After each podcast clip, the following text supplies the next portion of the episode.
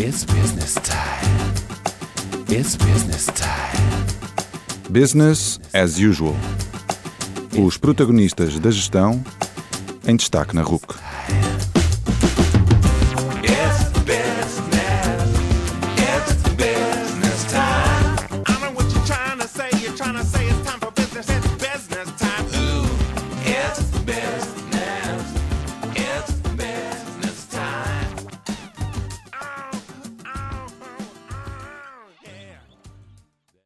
Boa noite e bem-vindos ao Business as Usual número 78.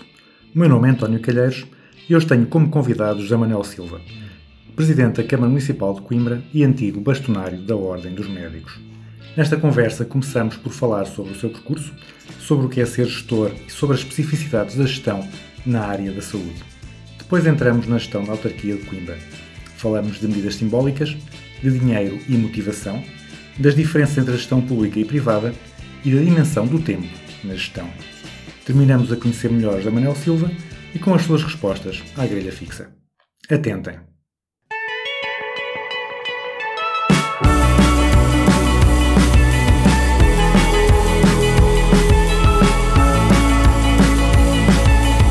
Boa noite, José Manuel Silva. Bem-vindo ao Business as Usual. Boa noite, obrigado pelo convite. Vou começar já com perguntas eh, difíceis, que sei que é o que, que é o que gosta. É doutorado em Medicina, fez carreira no ZUC, no IPO, na Faculdade de Medicina da Universidade de Coimbra, foi médico de VME, portanto de, de emergência médica, do INEM, foi presidente da Sociedade Portuguesa de Aterosclerose, publicou cerca de 600 trabalhos científicos e um livro, foi bastonário da Ordem dos Médicos, foi distinguido com a Medalha de Ouro da Ordem dos Médicos de Espanha e com a Medalha de Mérito da Ordem dos Médicos de Portugal e agora, depois de um mandato como vereador da oposição, é o presidente da Câmara Municipal de Coimbra. Quais considera que foram os momentos-chave na sua vida profissional até agora e que passos faltam no seu plano para dominar o mundo? Eu não, não pretendo dominar o mundo, eu pretendo servir o mundo, que é uma coisa radicalmente diferente, eh, com, com as capacidades eh, que herdei e com aquelas que o trabalho me permitiu desenvolver. Eh, Eu diria que na minha carreira profissional, eh, eh, enfim, que não, não, não é feita de sobressaltos, é feita de um contínuo eh, de, de, de trabalho e de dedicação e de aprendizagem e de estar atento àquilo que se passa à minha volta. Eh, Talvez um momento que eu recordo com, de forma particular foi quando fiz o último exame da, da licenciatura em Medicina, eh, que foi Medicina Legal que me sentei na sala para fazer o exame, olhei para o enunciado, o enunciado, enfim, não era particularmente difícil, então recostei-me para trás, durante alguns momentos olhei a sala e disse, já estou licenciado em Medicina. Ehm, E, e nunca mais esqueci essa sensação e esse momento, porque aí sim foi um grande salto, naturalmente, na, na, na minha vida e na vida de qualquer pessoa, quando passamos da, da vida de estudante para a vida de trabalhador. Ehm, Depois foi um, um trabalho eh, contínuo, hum, enfim, o, o momento de, hum, de acabar a especialidade, do exame da especialidade, o momento do, do doutoramento académico, eh, foram todos aspectos importantes hum, na carreira profissional. A aprendizagem eh, no IPO foi extremamente interessante em termos humanos. Eu recordo esses tempos com, com saudade. Hum, Mas pronto, eh, aqui estou sem, sem nenhuma vontade de conquistar o mundo, mas apenas de servir a comunidade. Eu acho que é isso que faz parte da vocação de quem vai para uma profissão na saúde, é para servir os outros e tentar fazer alguma coisa pelos outros. E isso pode-se fazer de muitas maneiras, como Presidente da Câmara também. E, portanto, eu diria que isto é um contínuo. E quando perguntavam se eu ia deixar a medicina, disse também: eu não vou deixar a medicina, vou mudar de especialidade. Vou, vou para a medicina autárquica, onde poderei ser útil e fazer bem a, a- a muitas pessoas de cada vez, mais do que como médico, em que normalmente tratamos uma pessoa de cada vez. Hum, Mas também a experiência na medicina foi importante agora para a vida autárquica, porque hum, Eh, fiz muitas urgências, eh, trabalhei na- na primeira viatura médica de emergência e reanimação de Coimbra, na VMER do INEM, eh, e portanto nós somos treinados para avaliar as situações e decidir rapidamente. Eh, Porque se perdermos alguns segundos, eh, podemos perder a vida de, de alguém que está nas nossas mãos. Eh, diria que isso foi muito útil como forma de estar, hum, porque eu, se analiso um problema, não o consigo ignorar e procuro rapidamente implementar uma solução, e é por isso, se calhar, por exemplo, que apresentámos a proposta da internalização do SMTUC, que hum, alguma polémica tem dado, mas que não é nada mais do que a constatação do facto de haver um problema no SMTUC e nós termos que o resolver e para isso é preciso uma solução e não podemos perder tempo porque eh, cada dia que perdemos eh, agrava-se eh, a situação de gestão de uma instituição que queremos preservar e de um serviço público que queremos melhorar.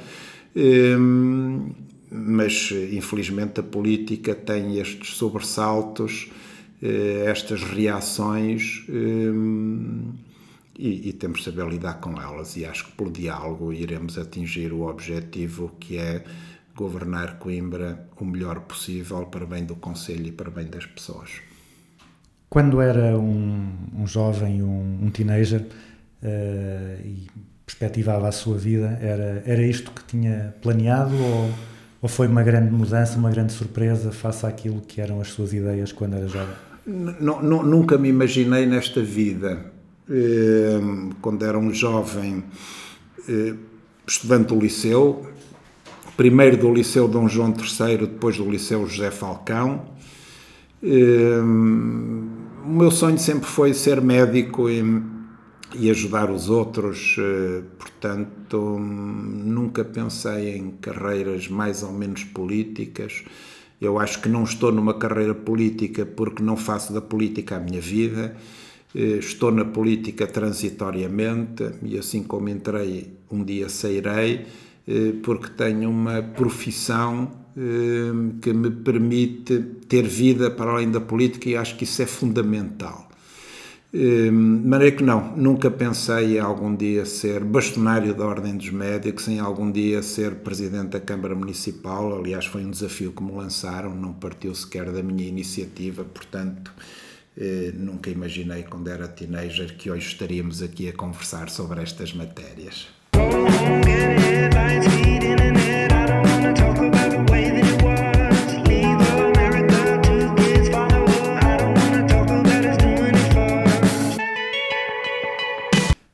Quando, quando o convidei para este programa, eh, primeiro disse-me que não era especialista em gestão, eh, mas a verdade é que fez um curso de gestão de unidades de saúde na Católica, é detentor da competência em gestão dos serviços de saúde da Ordem dos Médicos e é ou foi regente da cadeira de Economia e Gestão da Saúde na Faculdade de Medicina, além de já ter sido coordenador de serviços e bastonário. não é? E agora gera a Câmara Municipal de Coimbra. Portanto, o que, é que, o que é que mais é que precisa, que mais experiência ou formação é que precisa para se poder considerar um especialista em gestão? Eh, Repara, o que eu mais gostei de, de- de verificar e de concluir nos cursos de gestão que fiz é que o principal segredo da gestão não está nos livros.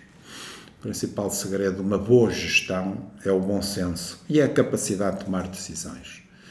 Eh, Naturalmente que nos cursos de gestão se aprendem as tecnicalidades da gestão, que são absolutamente essenciais, eh, mas também eh, essas verdadeiramente não estão comigo agora na Câmara, as tecnicalidades da gestão, estão no Departamento Financeiro da Câmara, portanto é fundamental conhecer, pelo menos teoricamente, as bases da gestão, é fundamental ter a consciência da importância eh, dos recursos humanos e da forma de lidarmos com os recursos humanos em qualquer instituição, porque, como eh, é verdade, costuma dizer-se, e nem toda a gente leva a sério, procura levar a sério, a principal riqueza de uma instituição são os seus recursos humanos.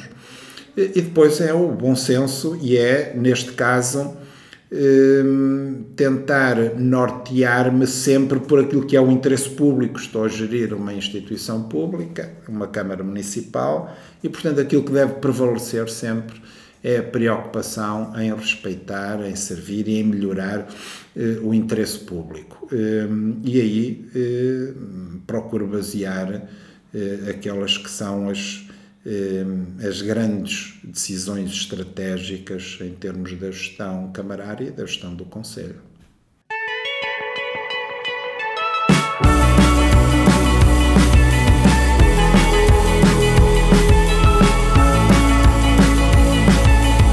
Quando foi bastonário, na altura criticou o Ministro da Saúde, Paulo Macedo, dizendo, talvez de forma depreciativa, que era um gestor que valorizava mais os números do que os ganhos em saúde. Disse também que ele, por não ser da área da saúde, que havia coisas que lhe escapavam. Agora vem a minha provocação. É um médico a gerir uma autarquia. Também há coisas que lhe escapam? Para ser um bom gestor numa área é preciso ser especialista da área? Ou há princípios da gestão que são válidos em qualquer contexto?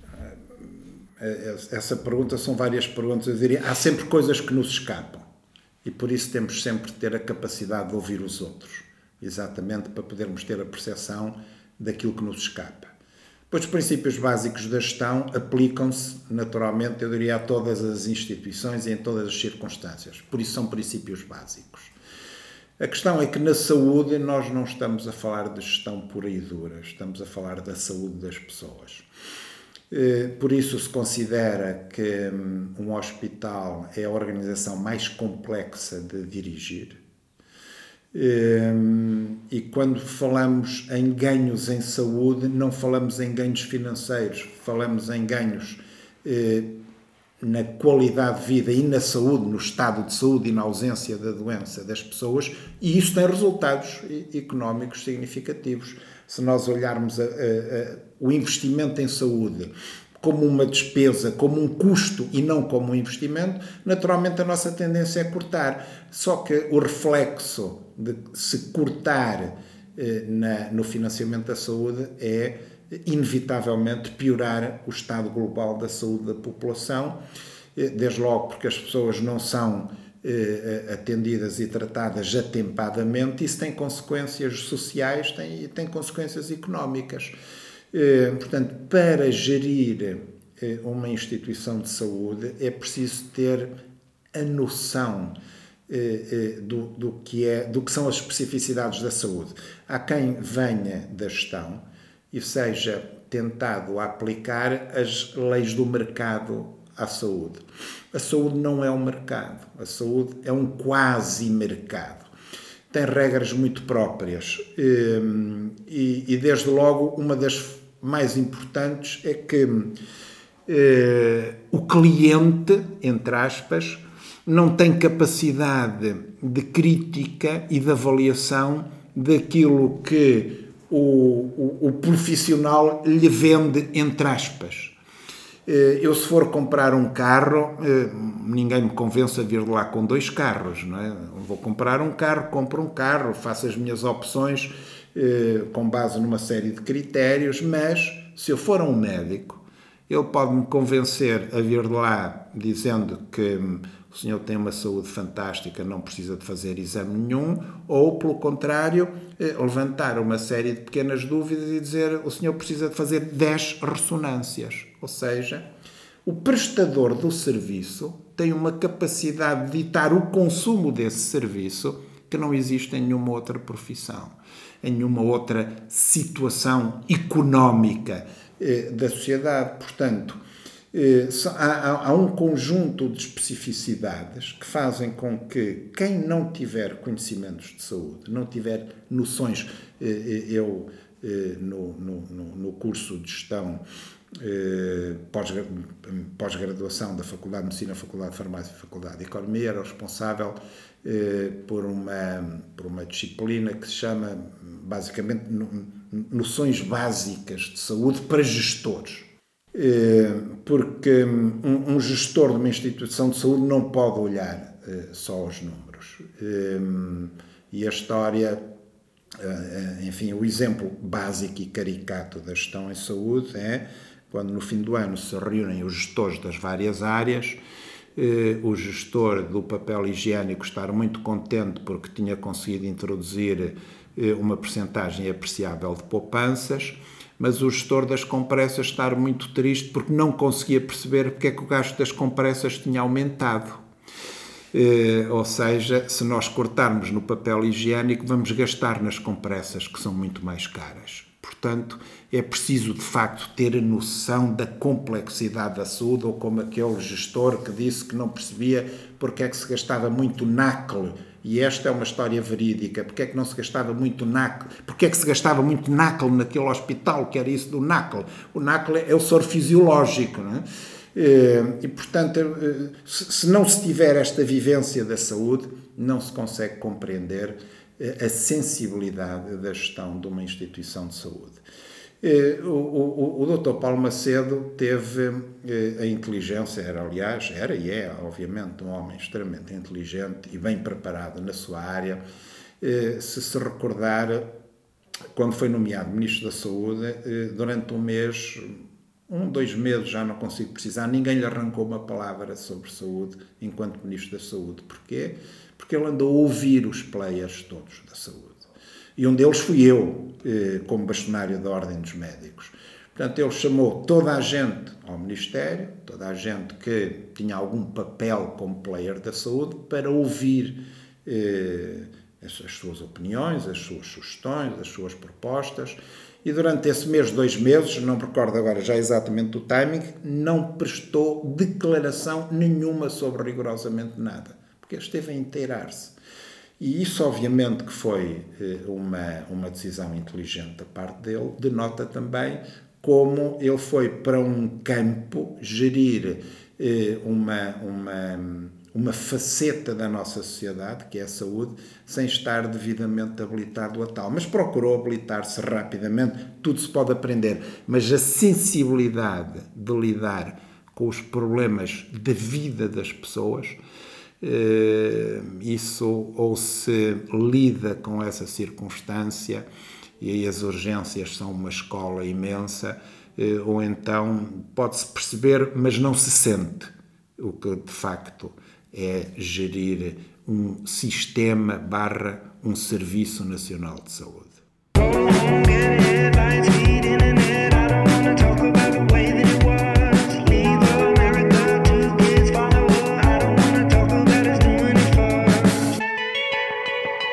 Agora passando para, para a autarquia, eh, uma das primeiras medidas que tomou quando, quando tomou posse foi a alienação do famoso Audi do Manel Machado. Eh, Por 41 mil euros, não há ter tido grande impacto no orçamento, foi mais uma medida simbólica. Qual é que foi o propósito e o simbolismo desta medida? Foi uma medida simbólica e a sociedade também vive de, de- de simbologia, de princípios e de valores. Eh, Eu sempre fui rigorosamente contra a ostentação do luxo por parte dos gestores políticos. Eh, E essa era uma manifestação chocante de luxo por parte de um presidente de Câmara dito socialista num conselho com tantos problemas, nomeadamente sociais. Portanto, para mim seria chocante eh, deslocar-me num carro de luxo como presidente da Câmara Municipal de Coimbra. Por isso, nunca andei nesse carro. Eh, Ele foi vendido eh, acima do seu preço do mercado, foi vendido em asta pública eh, e cumpriu-se aquilo que eu disse na altura.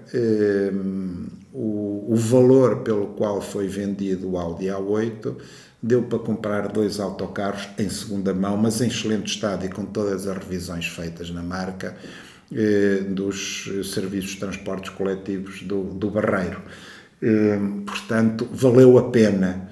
Eh, andamos eh, agora, eu e todos os vereadores, em carros mais modestos, mas que fazem, cumprem perfeitamente o seu papel. Eh, e essa imagem eh, de rigor e de ética na ocupação de cargos políticos acho que é absolutamente essencial para sermos credíveis e respeitados por pessoas que, tendo muito menos do que nós, eh, sofrem, eh, enfim, múltiplas, eh, múltiplas insuficiências na sua vida e um, um, um político não pode deslocar-se à sua frente num carro de luxo, não só pela ostentação em si, mas sobretudo pelo dinheiro que se gastou nessa viatura, que nunca deveria ter sido gasto.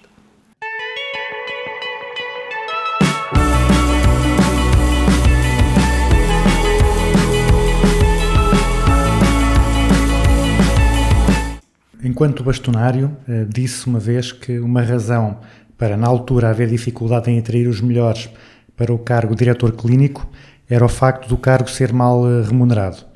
Atualmente, nós vemos que o SNS também uh, tem sido um, um, dos temas de discussão, tanto a, a, remuneração dos médicos, que também faz com que muitos saiam para, para o privado. Como, como gestor, como autarca, tem que atrair as, as pessoas competentes e motivá-las. É? E também na Câmara Municipal tem limitações uh, legais é? da, da função pública sobre quanto é que pode pagar às pessoas. Como é que vê a importância do dinheiro para a motivação e tendo estas limitações naquilo que pode oferecer às pessoas, naquilo que pode pagar, como é que, o que é que faz para atrair e motivar as pessoas para trabalhar consigo? Um dos principais problemas do, do, do setor público é que a administração pública mata-se a si mesma. E mata-se a si mesma exatamente porque não permite reconhecer e retribuir os seus funcionários, os seus trabalhadores, de uma forma que, minimamente justa e equilibrada. Eh, e, portanto, se nós queremos os melhores na administração pública, não podemos pagar ao nível dos piores na administração privada. Isso parece uma coisa simples e evidente.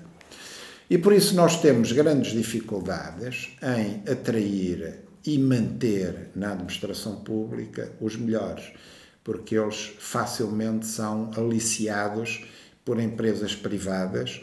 E voltando àquilo que eu já disse atrás, que a maior riqueza de uma instituição, de uma organização, são os seus recursos humanos, se nós não soubermos premiar os nossos recursos humanos devidamente, naturalmente que temos uma organização deficiente ou insuficiente ou aquém daquilo que, no caso de uma administração pública, eh, são as exigências dessa administração pública e as necessidades das pessoas.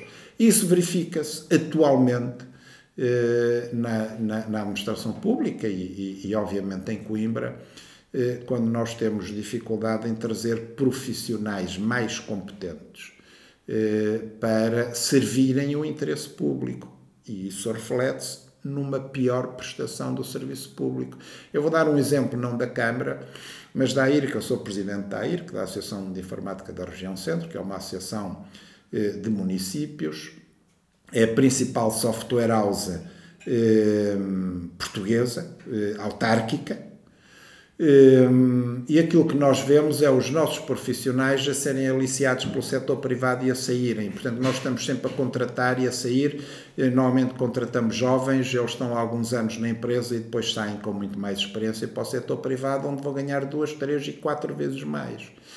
Ehm, e é por isso que nós estamos neste momento num caminho de empresarialização da AIRC para eh, a transformarmos numa empresa pública eh, e podermos ser concorrenciais no mercado. E é uma questão de sobrevivência, porque se nós não formos concorrenciais no mercado, perdemos os nossos programadores eh, e deixamos de conseguir prestar um inestimável serviço público às autarquias, no caso do objeto social da AIRC, e, portanto, eh, deixarmos ter esta capacidade de regulação do mercado e ficarmos totalmente na mão de empresas privadas que vão inflacionar os preços naturalmente se conseguirem capturar as autarquias, porque a IRC não tem objetivos de lucro, é uma associação pública intermunicipal.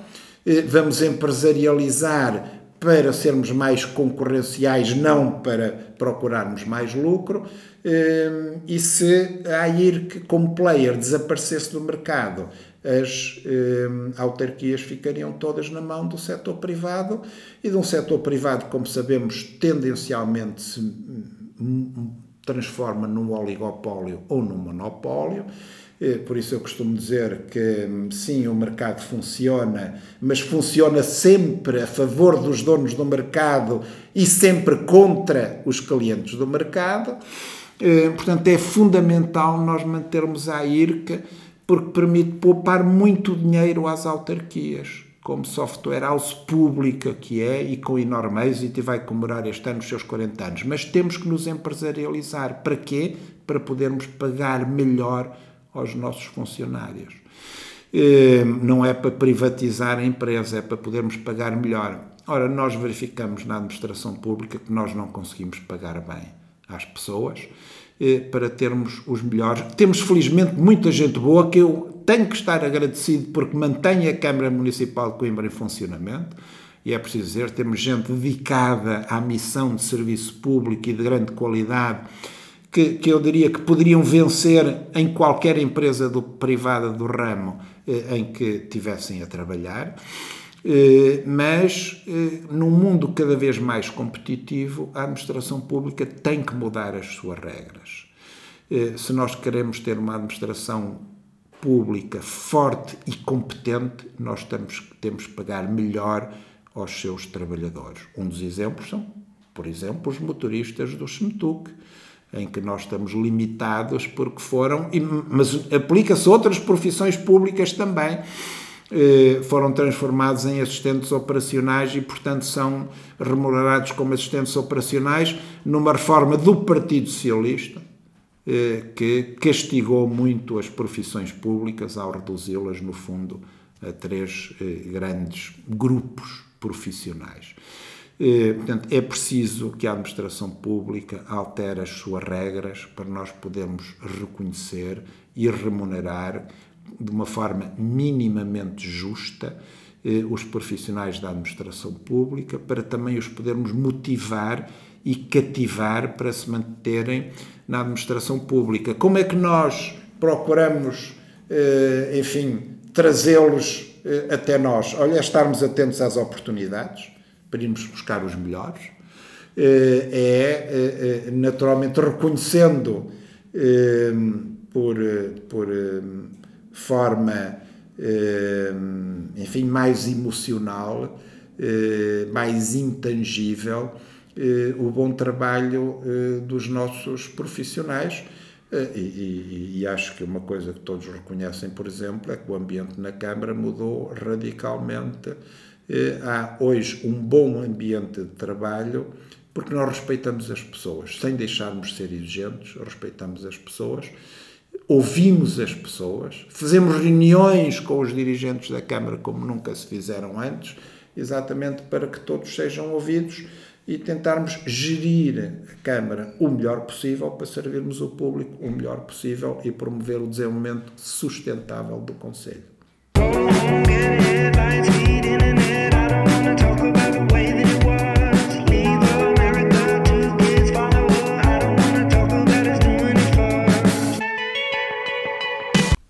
Estava a falar da, da gestão privada e da gestão, e da gestão pública, eh, que são realmente diferentes. Falou também do SMTU, que tem 28 milhões de custos e geram apenas 5 milhões de receita. Portanto, é um, é um dos desafios dos serviços públicos, ter que cumprir serviços que não são rentáveis ou que não interessam aos privados. Portanto, isto cria esse, esse déficit. E depois estava também a dizer que é difícil atrair os motoristas e os mecânicos devido aos salários baixos que estão eh, definidos na lei e não se pode, não se pode fugir a esses valores. Uh, meio a brincar, primeiro, não tem inveja dos gestores privados que só, só se metem no que dá lucro e podem fazer quase o que quiser, não têm estas limitações todas? Eh, Não, eu não tenho inveja de ninguém. Eh, Faço, faço na vida aquilo que sempre gostei de fazer e, e- e gosto desta do desafio e da exigência desta nova missão, porque é uma missão de serviço público, de serviço aos outros. Eh, Há bons gestores privados, há bons gestores públicos, há más empresas privadas, há más instituições públicas, por isso é que há empresas privadas que dão lucro e outras que vão à falência. Eh, Ou seja, não vale a pena endeusarmos a gestão privada, eh, porque ela também falha muitas vezes. Agora, tem uma outra flexibilidade de gestão que não existe na administração pública e isso prejudica a administração pública. Eu gostaria de poder resolver hum, alguns dos problemas da Câmara e do SMTUC eh, com uma maior flexibilidade de gestão. eh, que não nos é permitida por lei, eh, porque seguramente teríamos os serviços a funcionar melhor e os trabalhadores mais motivados. Eh, Mas temos que nos governar com as leis que temos, sem deixarmos, mais uma vez, estarmos atentos aos problemas e procurarmos soluções. E é por isso, por exemplo, que nós propusemos no SMTUC a internalização dos serviços como uma medida básica de boa gestão, eh, porque hum, se fundem serviços, se evita duplicações de serviços, e as duplicações são sempre geradores de desperdício e disfuncionalidade. E por outro lado, temos no SMTUC pequenos serviços que também não têm uma massa crítica suficiente para uma empresa que tem um orçamento de 28 milhões de euros. Mas, sobretudo, o modelo de gestão é completamente desadequado, eh, porque um conselho de administração que vai uma ou duas tardes por semana a uma empresa que tem um orçamento de 28 milhões de euros para a gerir, todos nós percebemos que está errado. Não há nenhuma empresa de 28 milhões de euros que seja, seja gerida em part-time, portanto tem que ser em full-time, o que não acontece atualmente com este modelo de serviço municipalizado, que cria alguns problemas, olha, nomeadamente com o acordo coletivo de entidade pública, com a ACEP, que eh, o SMTUC quer que se lhe aplique, mas não se aplica porque é um serviço municipalizado, é uma questão de lei. Mas se for internalizado, passa a aplicar-se. Eh, ou seja, há constrangimentos criados pelo facto de se tratar de um serviço municipalizado que desaparecem com a internalização. Eh, internalização essa que não põe em causa nenhum direito, nenhum dever dos trabalhadores, nem sequer o serviço público. Infelizmente, foi deliberadamente levantada muita demagogia relativamente a essa internalização por pessoas que faz, acham que fazer política é eh, procurar atingir os seus objetivos grupais, mesmo que estejam a prejudicar o interesse público. Nós nunca vimos as coisas dessa maneira. A nossa atuação enquanto na oposição sempre foi uma atuação crítica, mas construtiva, por cada crítica apresentar uma proposta. E se estava, eh, havia algum benefício para o interesse público, nós não criticávamos porque era exatamente isso que nós queríamos. Eh, A internalização do SMTUC foi vendida como que querem acabar com os transportes eh, urbanos de Coimbra. Isso foi dito desta forma literal. O que era, quer dizer, mais do que demagogia, era uma mentira. E depois confundindo o que se queria privatizar, que se nós tivéssemos empresarializado, diziam, diriam que queríamos privatizar, como internalizámos, ou seja, fizemos exatamente o caminho contrário, dizem que queremos privatizar, eh, como se os SMTUC tivessem algum papel eh, neste tipo de decisões que não têm, porque eh, a entidade gestora dos transportes municipais é a Câmara, portanto a Câmara é que decide se a Câmara quiser eh, implementar novas linhas ou encerrar linhas, é a Câmara que decide. Se a Câmara quisesse que não quer entregar algumas linhas ao setor privado, era a Câmara que decidia, não são os SMTUC. Eh, Portanto, tudo isto foi deliberadamente manipulado na informação que passou para a opinião pública por pessoas que, tendo conhecimento, eh, procuram eh, o, o- objetivo do quanto pior, melhor, para ver se da próxima vez nós é que ganhamos as eleições. Eh, Mas estamos muito longe das eleições para eh, esse tipo de objetivos e há tempo para esclarecer as pessoas de que a internalização do SMTUC é um ato de boa gestão que procura servir melhor as pessoas eh, em Coimbra. E quando nos dizem, mas porquê é que é preciso internalizar o SMTUC?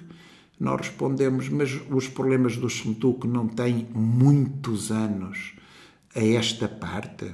Portanto, o modelo de gestão foi gerador de uma série imensa de disfuncionalidades que conduziram o SMTUC à situação em questão atualmente e, portanto, é preciso mudar mais uma vez. Se me chega um doente com um problema, eu não assobio para o ar e tento eh, esconder ou relativizar o problema ou as queixas do doente. Não. Há um doente, neste caso o SMTUC, tem um problema grave de gestão. Há que resolver o problema grave de gestão para nós salvarmos a vida do doente, ou seja, do SMTUC, e podermos melhorar o serviço público e preparar o SMTUC para os desafios futuros que aí vêm, nomeadamente com a sua interação com o Metrobus.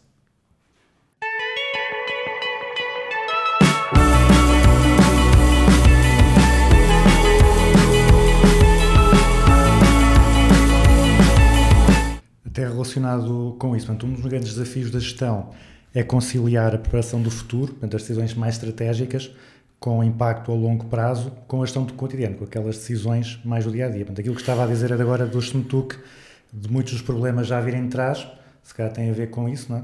E se calhar as decisões que tomamos hoje podem ter impacto daqui a, a muitos anos. Uh, muitas vezes não é? investir no longo prazo significa há menos dinheiro para as despesas correntes, o retorno pode surgir apenas, lá está, quando outro político esteja no cargo, quando depois das eleições, por isso é que nós muitas vezes vemos uh, as inaugurações todas na, nas vésperas das eleições. Uh, como é que tenta conciliar a preparação do futuro com a gestão do, do cotidiano?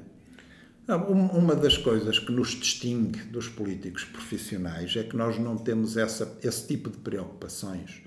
Eh, nós temos a nossa profissão, estamos a procurar servir o interesse público e desenvolver o Conselho de Coimbra de forma sustentável. Eh, portanto, não estamos preocupados se o resultado das nossas ações se faz sentir já ou no médio prazo. O que nós queremos é melhorar o Conselho de Coimbra e melhorar a vida das pessoas. Portanto, isso dá-nos, o facto de termos uma profissão e de estarmos transitoriamente na política, dá-nos uma grande tranquilidade relativamente às decisões que tomamos. Senão, se calhar, por exemplo, não tínhamos proposto a internalização do SMTUC eh, e fazíamos de conta e tentávamos empurrar os problemas para a frente com a barriga e logo se via um dia eles sabiam de resolver por si próprios, normalmente da pior maneira, porque quando nós deixamos crescer os problemas, as soluções depois são sempre piores. Portanto, nós não temos essa preocupação eh, de saber, epá, vamos conseguir resultados antes das próximas eleições. Eh, nós temos uma profissão, se o povo entender que nas próximas eleições devemos voltar às nossas profissões, voltamos com tranquilidade, até porque vou dizer mais uma vez, não por lamento, mas por, eh, porque é um facto, nós estamos a perder dinheiro para estar a desempenhar uma missão de serviço público o meu vencimento como profissional da saúde era superior ao meu vencimento como eh, presidente da Câmara. E, e, e, não podemos sequer, nos cargos eleitos, trazer o nosso vencimento anterior. Portanto, eh, eu não estou preocupado. Eh, verificamos nos, nos, políticos ficam muito preocupados quando perdem o seu tacho. E isto para mim não é um tacho, é uma missão de serviço público e que se, quando eu voltar à minha profissão anterior passa a ser melhor remunerado do que sou atualmente. Portanto, não tenho essa preocupação. Portanto, o nosso objetivo é gerir bem, com rigor, com transparência, com abertura. Por isso, por exemplo, passamos a transmitir as reuniões da Câmara em direto, porque se as reuniões são públicas, Hum, todas as pessoas têm que ter o direito de assistir àquilo que lá é dito, àquilo que lá é decidido, às críticas e às propostas que são feitas, porque a democracia é que fortalece as sociedades e os povos. E como nós sabemos anteriormente, havia um bloqueio deliberado e não democrático à transmissão das reuniões da Câmara. Portanto, nós queremos a máxima transparência, o máximo rigor e as decisões que nós tomamos são sempre no pleno convencimento de que estamos a melhorar o serviço público e a servir as pessoas. Se uma vez estivermos errados, demonstrem-nos que estamos errados e não temos nenhum problema em mudar de opinião. Já agora, ainda pegando aqui na, nesta questão do longo prazo e da interação, uh, tem havido algumas medidas que têm tomado que, têm, que se vêm na sequência de decisões que já estão feitas de trás. Lembro-me agora, por exemplo, da, da questão da, do abate de árvores na, na, por causa da linha do, do Metrobus. Tem sido complicado gerir coisas que já vêm de trás e que se calhar criticou quando foram decididas e que agora tem que as implementar e, entre aspas, quase dar a cara por elas? Uh, há, uma coisa que infelizmente pessoas que eu até reputo inteligentes não conseguem perceber: é a dimensão do tempo. É que há tempo para fazer oposição, há tempo para criticar, há tempo para propor alterações, mas há o tempo da execução. E o tempo da execução tem eh, eh, balizas muito bem delimitadas no tempo que é, são as datas e os limites máximos do financiamento europeu. E nós temos de cumprir essas datas. Portanto, o tempo da crítica, o tempo das propostas, que infelizmente não foram ouvidas quando nós as fizemos, eh, já passou. Agora é o tempo da execução. Apesar de tudo, nós conseguimos, nomeadamente na questão do Metrobus, introduzir uma série de alterações positivas, nomeadamente, por exemplo, não havia uma estação no Alto São João, nomeadamente no aumento da dimensão, que era um beco na, na, na, paragem eh, da, da Câmara, eh, portanto, junto à Praça 8 de Maio. Portanto, introduzimos várias alterações muito positivas eh, na, no projeto Metrobus. Mas não podemos alterar o canal, porque a alteração do canal obriga a recomeçar os estudos. E a, e a alteração do canal implicava a perda de financiamento.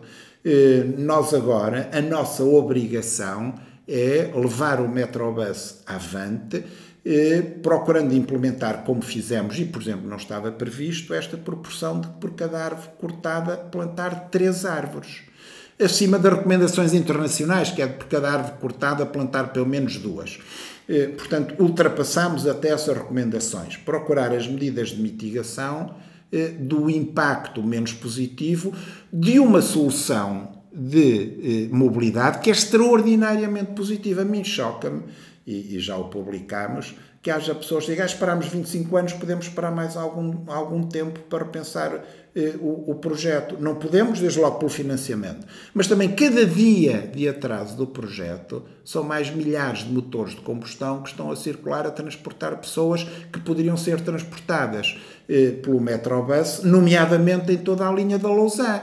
Eh, portanto, cada atraso é mais um pontapé no ambiente.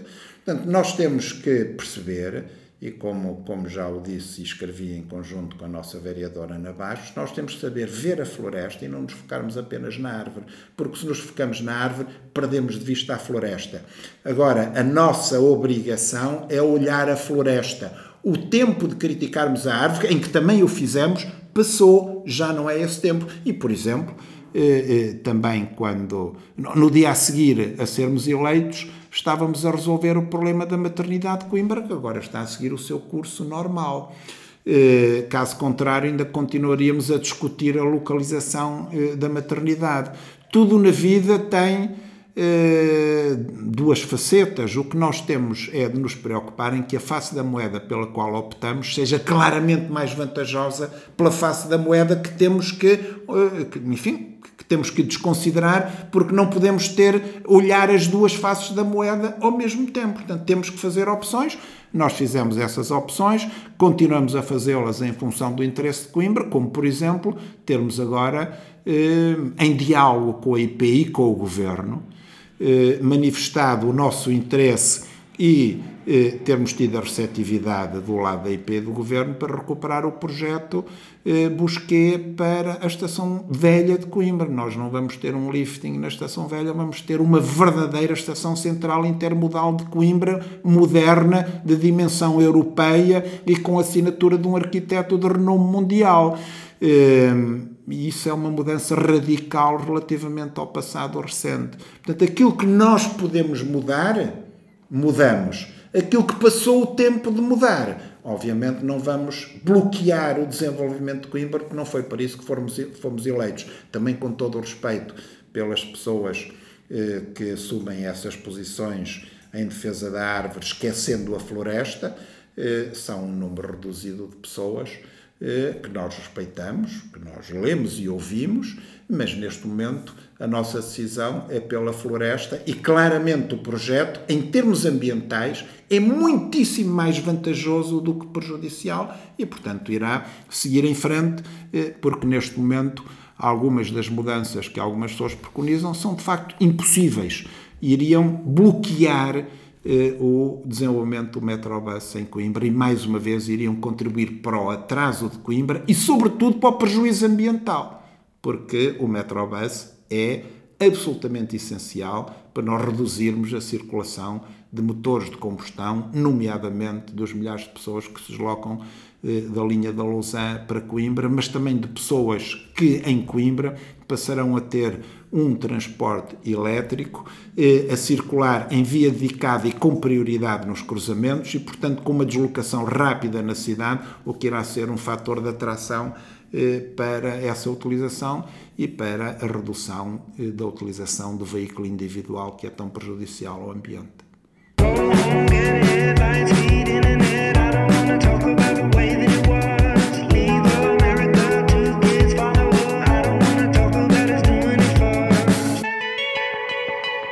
Get it vamos passar para temas mais pessoais. A primeira pergunta: como é um dia normal na sua vida e como é que seria o dia ideal? Olha, um dia normal na minha vida é um dia de trabalho. Eh, Como eu tenho dito, é trabalhar 18 horas por dia, o que é literalmente verdade, eh, porque quando estamos a fazer o trabalho burocrático, estamos a fazer o trabalho burocrático. Eh, Quando estamos numa pausa de trabalho burocrático, estamos a pensar a estratégia da cidade. Portanto, o meu dia normal é um dia de trabalho, eh, é um dia de disponibilidade, é um dia eh, de ir ao encontro das pessoas, eh, ao encontro dos, das centenas de convites que recebemos, porque eu gosto de estar com as pessoas, gosto de conhecer a realidade, gosto de dialogar com as pessoas, gosto de ouvir as críticas, faço sempre com muita atenção e penso sempre eh, se tem efetivamente um fundamento que exija da nossa parte alguma modificação para podermos ir eh, ao encontro de soluções melhores para a qualidade de vida das pessoas e para o desenvolvimento do Conselho. E isso faz com que a minha semana não tenha dias da semana nem fins de semana, é um contínuo de, de trabalho hum, e, e ele nunca se esgota. E, se nós pararmos um dia, no dia seguinte temos o dobro do trabalho eh, para desenvolver, porque as solicitações não param e as decisões são. A ne- a- a necessidade de tomar decisões é absolutamente contínua e acumula-se se nós não os tomarmos atem- atempadamente. Eh, Com esse, com esse trabalho todo que nunca acaba, eh, que técnicas, que práticas, que apps, se for tecnológico, é que utiliza para ser mais eficiente, para gerir o tempo, para conciliar o trabalho e a vida pessoal? Hum, É é evidente que eu re- recorro aos recursos tecnológicos que existem atualmente, isso também nos distingue do passado, e mesmo quando estou em deslocação entre locais, hum, eu vou a trabalhar, felizmente não enjoo, como pendura, não é? Portanto, quando vou deslocar para algum lado, eu vou despachar no computador ou vou ler documentos e, portanto, vou trabalhar. Portanto, isso permite manter com recurso às novas tecnologias e estando acessível em todo o lado, ainda que de férias sempre acessível, eh, isso permite acelerar as decisões e os procedimentos. Eu penso que é um ritmo como hum, não aconteceria na Câmara, certamente, nos anos mais próximos. Eh, E, e, obviamente que isso facilita, até porque estando tudo registado e podendo eu transportar a câmara no meu computador, entre aspas, é? Eh, tenho sempre acesso à informação de que necessito eh, para poder tomar uma decisão. E isso naturalmente facilita. Quando tudo era decidido em papel, eu não consigo imaginar como é que era possível, mas todos nós percebemos como Coimbra se atrasou nos últimos anos e isso tinha a ver e, efetivamente com o facto de estarmos, eh, da Câmara de Coimbra estar na idade do papel, hoje está na idade digital. Aliás, uma coisa curiosa foi eh, o Partido Socialista apresentar nas suas promessas eleitorais a promessa de uma Câmara sem papel, candidatando uma pessoa que só trabalhava em papel e que só recusava a trabalhar em computador. Portanto, nós vemos eh, por aí as contradições políticas dos políticos profissionais cujo objetivo é conquistar o poder e viver do poder, preocupação que nós não temos porque temos uma profissão. Um, e, apesar disso, há assim alguma tarefa que, que insiste em fazer, mesmo sabendo que não é uma aplicação eficiente do seu tempo? Não, eu procuro delegar sempre o máximo. Tudo o que eu puder delegar, eu procuro delegar. E desde logo costumo usar até uma expressão eh, para traduzir essa vontade de delegar competências e decisões, que é eu nunca quero pôr-me eh, eh, entre, entre alguém e o trabalho. Se as pessoas querem trabalhar, trabalhem, porque quanto mais os outros trabalharem, menos eu tenho que trabalhar. Portanto, eu procuro sempre delegar o máximo possível, eh, exatamente para evitar perder tempo em eh, circunstâncias, eh, eu ia para dizer de menor importância, mas que não são de menor importância, todas, as, todas são de igual importância, mas que podem ser tomadas e decididas por outros. Eh, Desde logo porque o pendor político da decisão é menos intenso. Eh, Portanto, tudo aquilo que eu puder delegar, eh, eu delego com, com satisfação, porque é sinal que fica menos trabalho para o meu lado. Quando precisa de aprender alguma coisa nova, desenvolver uma nova competência, como é que faz? Eu, eu gosto de estudar. Aliás, a vida de um médico é estudar e aprender. Eh, Se nós não estudarmos e aprendermos todos os dias, nós desatualizamos. Portanto, faz parte da minha vida estudar e aprender todos os dias e ter esse gosto de aprender a fazer coisas novas e de não depender de ninguém para aquilo que necessito de fazer. Claro que é, é impossível não dependermos de outras pessoas, mas procuro sempre minimizar e, portanto, aprender eu a fazer as coisas eh, para não ficar dependente de outros que podem não estar disponíveis e que me atrasariam o meu próprio trabalho. É por isso, por exemplo, que eu gosto de ter em casa as ferramentas para fazer quase tudo. Eh, Porquê? Porque se preciso de fazer alguma coisa, eu tenho em casa aquilo que preciso para fazer. E gosto de aprender a fazer. Eh, mal, mal do profissional de saúde, em particular médico, eh, que não, não tenha esta vontade, eu diria esta necessidade e esta apetência e aptidão para estudar e aprender todos os dias.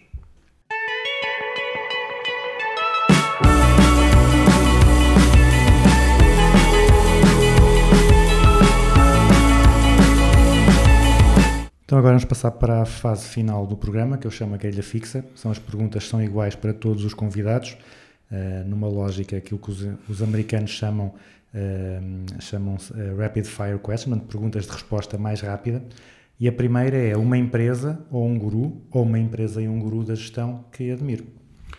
Olha, eu admiro vários gestores e várias empresas eh, e, e nós temos eh, em, em, em Coimbra eh, a única empresa unicórnio portuguesa que ainda tem sede em Portugal, eh, a Fidzai, no- e um dos seus mentores eh, e gestores é o Paulo Marques. Temos a Critical, eh, com o Gonçalo Quadros, que agraciámos recentemente. Eh, portanto, tenho, tenho várias empresas que admiro e que respeito, e empresários que admiro e que respeito, e que hum, todos os anos iremos na Câmara eh, reconhecer um ou mais empresários no Dia da Cidade, com medalha de ouro da cidade, eh, para que se perceba também que nós temos uma classe de empresários de grande qualidade. Não temos grande quantidade, mas temos grande qualidade. Eh, Queremos também criar as condições, obviamente, para que possa haver mais investimento em Coimbra e, portanto, eh, possa haver um- um- uma maior panóplia de empresários das várias eh, das, das várias áreas da, da, da sociedade e da economia eh, que permitam a Coimbra crescer económica, social e, e obviamente, demograficamente. Eh, Portanto, enfim, falo nestes dois, poderia falar eh, eh, na Praxis e no Aníbal Batista, enfim, eh, eh, nunca mais pararíamos aqui, eh, portanto, eh, ok, está respondida essa pergunta, em vez de um com três já. Eh, um livro que toda a gente devia ler, técnico ou sem ser técnico? Olha, essa coisa de um, de um livro é, é muito difícil, é muito difícil de responder. Eu- poderia, se, se pensar assim, qual é o, o livro que toda a gente devia ler? Olha, eu respondi a Bíblia, não por uma questão religiosa, eh, mas porque acho que é um livro absolutamente extraordinário eh, e, e- e- e com imensos valores e princípios de grande valia que naturalmente nós temos que adaptar ao mundo atual porque é um livro muito metafórico e que infelizmente foi muito maltratado eh, durante eh, os, os milhares de anos, já milhares de anos de evolução eh, da região católica.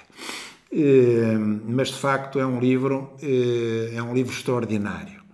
Eh, mas eu, eu diria, por exemplo, olha, um livro, um livro que eu adorei ler, porque é um livro completamente diferente, que é a visão que os brasileiros têm dos portugueses, que é o livro da Ângela Dutra de Menezes, que se chama O Português que nos pariu.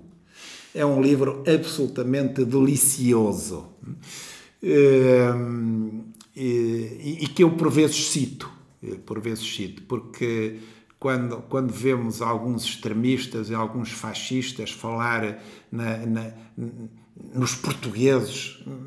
Leiam esse livro para nós percebermos que o português não existe. O português são as pessoas que nasceram eh, aqui em Portugal, naturalmente, e portanto têm a nacionalidade portuguesa, mas que são o resultado da, da, da miscigenação de imensas raças, digamos assim, porque raça humana só há uma.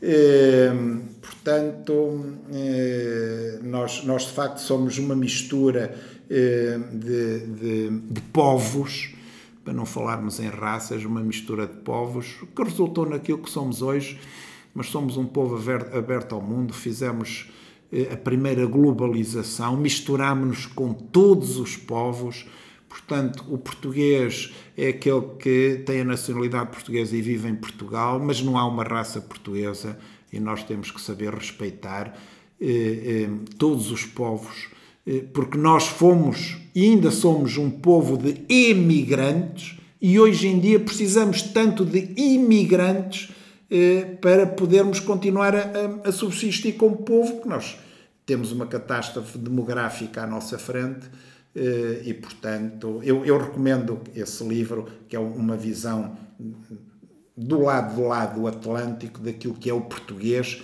e daquilo que é a nossa história, a visão brasileira da nossa história.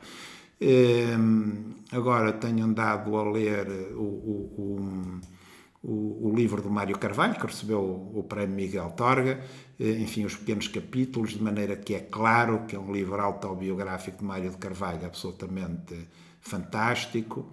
E agora, por sugestão do, do, do meu filho mais novo, a ler o, o Little Book das Bitcoins eh, e como estamos a falar de gestão, da importância das Bitcoins no sistema monetário internacional e até como garante dos direitos humanos, eh, exatamente pela gênese, eh, eu, diria pela independência que confere às pessoas na gestão do, da sua, enfim, da sua riqueza ou dos seus fundos, dos seus meios, dos seus bens, eh, de uma forma eh, que, é, que escapa um pouco àquilo que é o controle dos bancos centrais e dos governos sobre as pessoas. É, é um livro interessante e lá está. E a juventude já vê as coisas de outra maneira, meio que também anda a ler esse livro com, com muita curiosidade. Eh, um conceito ou uma prática da gestão que veja mal compreendido ou mal aplicado? Uh, olha, eu diria que aquilo que é talvez menos bem compreendido em gestão é que a gestão, nomeadamente nas instituições públicas, deve privilegiar o interesse público e não o interesse das pessoas. Uh, e quando se fala uh, nas, nas necessidades e nos interesses dos trabalhadores, que nós devemos, obviamente, preservar e tentar melhorar o mais possível eh, nós nunca nos podemos esquecer, quando estamos numa organização pública, que nós existimos não para servir os funcionários da organização, mas sim para servir as pessoas, o povo e o país. Obviamente, tendo sempre como preocupação também em proporcionar o maior bem-estar, e já falámos aqui disso também, o maior bem-estar e o maior reconhecimento e retribuição das pessoas. Mas eu diria que o principal problema em gestão é quando nós tomamos uma decisão que afeta os interesses imediatos de algumas pessoas, mas que é essencial para servir o bem público. E isso nem sempre é compreendido pelas pessoas. É humano, mas quem tem a obrigação de gerir tem a obrigação de tomar decisões em função do bem público, onde também está incluído os interesses particulares das pessoas, mas privilegiar sempre o bem público e não os interesses particulares das pessoas. Uh, e um conceito ou uma prática da gestão sobre o qual tenha mudado de ideias? Uh, mudar de ideias, mudar de ideias, não sei. Uh, eu, eu, ao contrário como as pessoas pensam, eu não sou de ideias fixas, eu estou sempre a evoluir nas minhas ideias, portanto tenho alguma dificuldade em dizer um conceito em que eu tenha mudado. Eu, eu diria que hum, aquilo que eu aprendi mais a valorizar ao longo da vida são as pessoas e os recursos humanos. Eh, e por isso eu costumo eh, dizer, e também com aquilo que aprendi nos cursos de gestão, que, iam, que, iam, que, que terminavam, no fundo, os êxitos e os inêxitos terminavam sempre na responsabilidade do líder da organização, um conceito bem diferente de chefe. Normalmente, uma organização que tem um chefe funciona mal, uma organização que tem um líder funciona bem, mas que mais importante do que o modelo de organização das pessoas, da- da- da- das instituições, são as pessoas. Ou seja, qualquer modelo de organização funciona bem com as pessoas certas no lugar certo e qualquer modelo de organização funciona mal com as pessoas erradas no lugar errado. Eh, Por isso, quando me dizem que o Serviço Nacional de Saúde tem um problema estrutural, não tem um problema estrutural, tem um problema funcional e de gestão política do Serviço Nacional de Saúde. Mas isso era outra discussão eh, que nos levava agora para o início de mais uma hora de conversa e seria insuficiente. Portanto, eh, eu aprendi de facto a valorizar cada vez mais os recursos humanos mas também a tomar decisões em função daquilo que é o interesse coletivo e não o interesse individual, tentando naturalmente preservar sempre mais possível o interesse in- individual, mas fazendo prevalecer aquilo que é o interesse coletivo. Eh, um conselho a dar aos estudantes de gestão. Leiam muito bem os livros de gestão, estudem-nos, eh, apreendam-nos, interiorizem-nos, mas tenham sempre eh, em mente dois aspectos. O primeiro é que o principal segredo da gestão não está nos livros, que é o bom senso. E segundo, eh, que as pessoas são essenciais para a gestão de qualquer organização. Eh, E se tiverem estas duas preocupações na linha do horizonte e souberem e aprenderem as tecnicalidades da gestão, serão certamente grandes gestores. E finalmente, a pergunta mais difícil de todas, uma música para concluirmos o programa. Olha, eu acho que um- uma música tem de ser algo que nos transmita hum, uma mensagem qualquer, que nos transmita emoções, que nos faça sentir a música e sermos invadidos pela música e pela letra. Porque tão importante como a música é a letra. Lembro uma vez de uma, de uma sessão do maestro Virgílio Caseiro sobre músicas de Natal. E ele disse uma coisa que eu nunca mais esqueci, a dizer, a música de Natal não existe. Eh, porque se nós tocarmos uma música de Natal nova, sem letra, que ninguém diz que aquilo é de Natal, portanto não existe música de Natal, existem letras de Natal que transformam as músicas em músicas de Natal em função da sua letra. Portanto, eh, a, letra e a música são igualmente importantes eh, naquilo que uma música nos faz sentir. E das músicas que mais me emocionam, eu poderia referir muitas, é o Voar, do, do time, nomeadamente na, na, na versão que o time canta com o Rui Veloso, o, voe, o Voar, eh, porque nos relata a história verídica de uma criança eh, que a doença impediu, a doença e o país impediram de ser astronauta, mas, a- mas em, em, eh, acima de tudo a doença que o matou impediu de ser de concretizar o seu sonho de astronauta. Portanto, é uma, é uma música que me emociona sempre muito, porque é uma música baseada na história de uma criança que morreu com uma doença e que não pôde concretizar os seus sonhos. José Manuel Silva, muito obrigado pela disponibilidade e por esta conversa e continua a levar Coimbra pelo bom caminho, porque também é do meu interesse. Pelo menos continuarei a tentar fazê-lo. Obrigado pelo convite.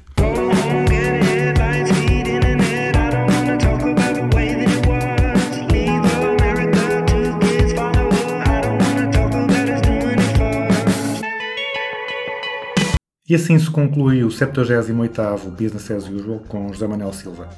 Nós voltamos para a semana. Para já fiquem com Voar, do time com o Rui Veloso.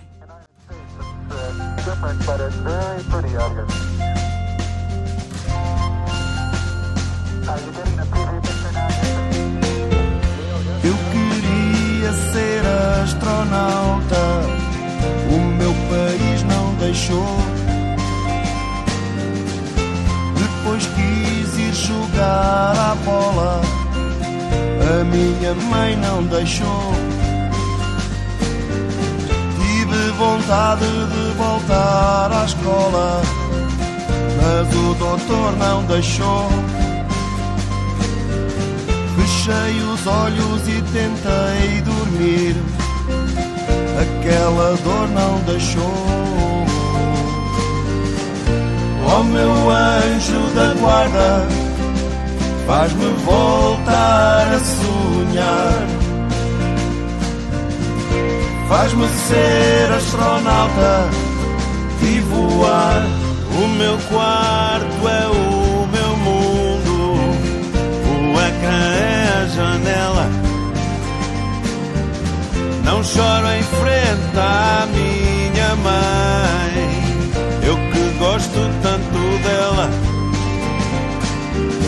Mas esta dor não quer desaparecer, vai-me levar com ela. Oh meu anjo da guarda, faz-me voltar a sonhar. Faz-me ser astronauta e voar.